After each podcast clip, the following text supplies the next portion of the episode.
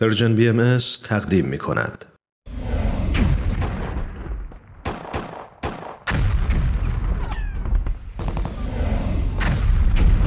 معماران صلح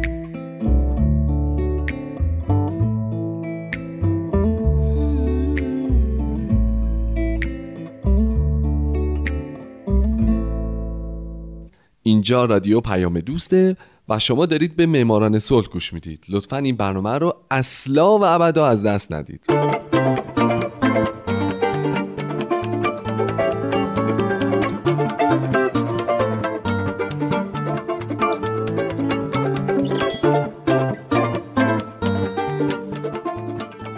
سلام به شما. به معماران صلح خوش اومدید.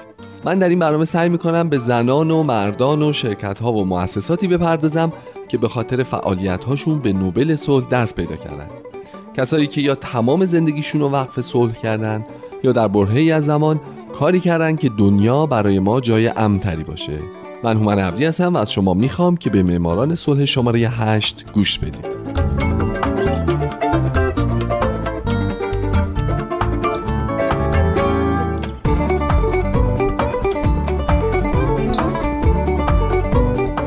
این هفته سال 1906 میلادی تئودور روزولت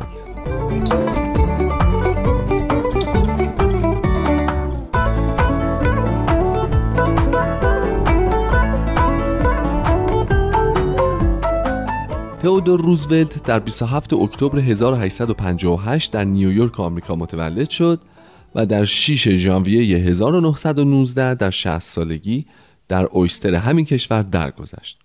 او برنده جایزه نوبل صلح در سال 1906 اونم به خاطر نقشی که در پایان دادن جنگ بین روسیه و ژاپن داشت علاقش به داوری بینالمللی به رسمیت شناختن دادگاه بینالمللی لاهه درست زمانی که هیچ دولتی اون رو رسمی نمی‌دونست و بالاخره همکاری در معاهدات صلح متعدد.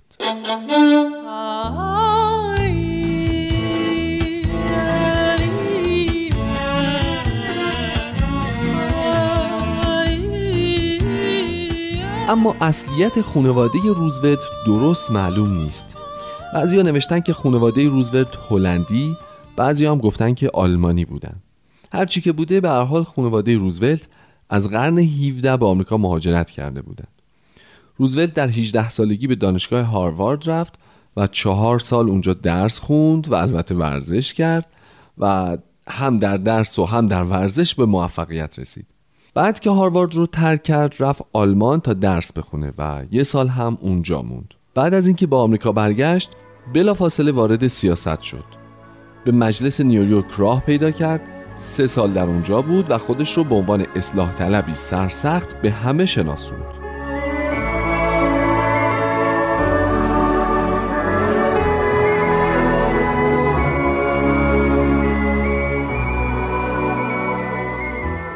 سال 1884 برای روزولت یک تراژدی تمام ایار بود.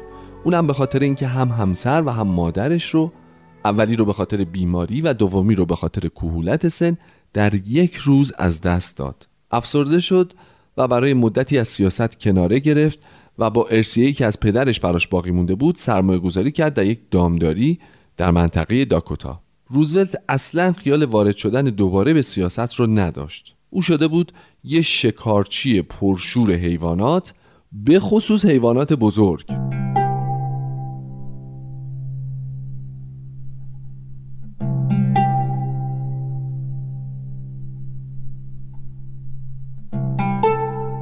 دو سال بعد یعنی در سال 1886 روزولت یه سفر رفت لندن و ادیت کارو رو دید و با هم بعدها ازدواج کردند.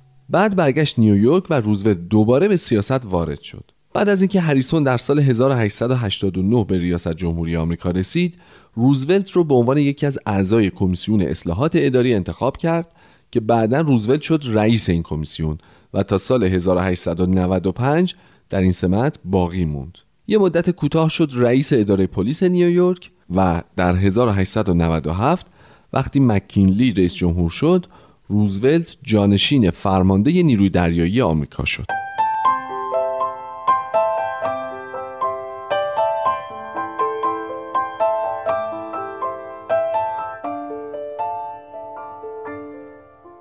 تو همین زمانا بود که آمریکا درگیر جنگ با کوبا شد. تئودور روزولت به عنوان ناخدا دوم هنگ زرهی رفت کوبا تا بجنگه.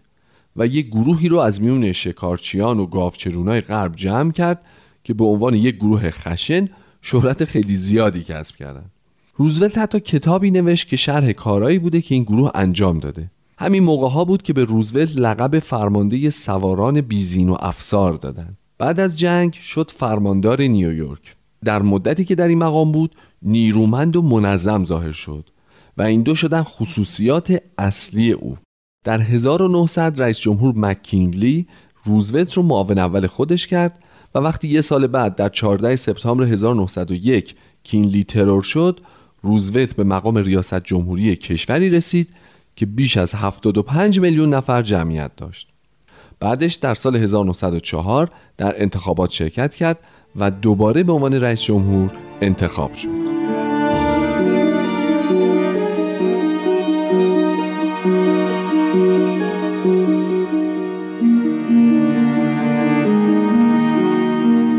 تئودور روزولت برنده جایزه نوبل صلح در سال 1906 در 1902 برای تشکیل دادگاه بین‌المللی داوری لاهه پا پیش گذاشت. البته این دادگاه در سال 1899 تأسیس شده بود اما در سه سال اول هیچ قدرتی بهش مراجعه نکرده بود تا اینکه آمریکا و مکزیک تصمیم گرفتن به خاطر اختلافاتی که با هم داشتن لاهه بینشون قضاوت بکنه و این یکی از دلایلی بود که روزولت برنده نوبل صلح شد.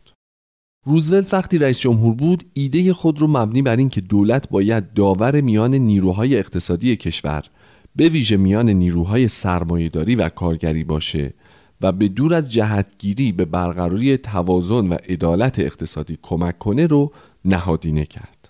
در جون 1905 روزولت یکی از مهمترین کارهای زندگیشو انجام داد. او در نقش یک میانجی بین روسیه و ژاپن ظاهر شد و از دو دولت خواست که نمایندگانی رو انتخاب کنند تا در مورد شرایط صلح مذاکره کنند.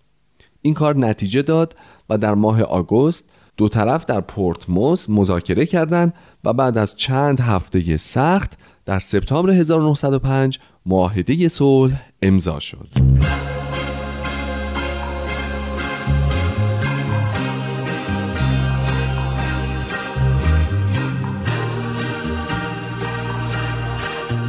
در 1909 ویلیام هاوارد تافت معاون روزولت در انتخابات شرکت کرد و بر روزولت پیروز شد و به عنوان رئیس جمهور آمریکا شناخته شد با اینکه در انتخابات 1912 روزولت تونست تافت رو شکست بده اما هر دو از ویلسون شکست خوردن و روزولت نتونست دوباره رئیس جمهور بشه و فقط زخم ناشی از سوء قصدی که در جریان مبارزات انتخاباتی بهش شده بود براش باقی موند.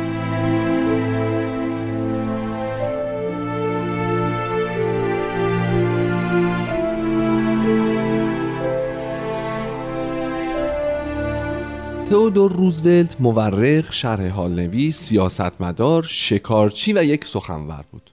26 کتاب نوشته، بیش از هزار مقاله در مجلات ازش چاپ شده و هزاران بار هم سخنرانی کرده. روزولت در سال 1919 در حالی که فقط 60 سال سن داشت، درست همونطور که آرزو می کرد در خواب درگذشت. او معتقد بود هیچ مردی زندگی شادتر از زندگی من نداشته است. زندگی من از هر جهت توأم با شادی.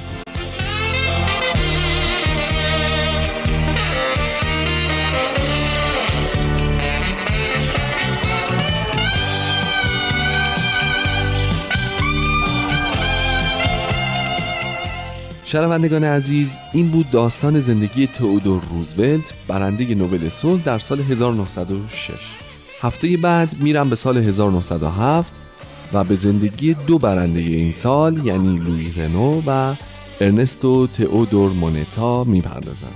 خیلی ممنون که از همین حالا یه جوری برنامه ریزی می‌کنید که معماران صلح رو از دست ندید.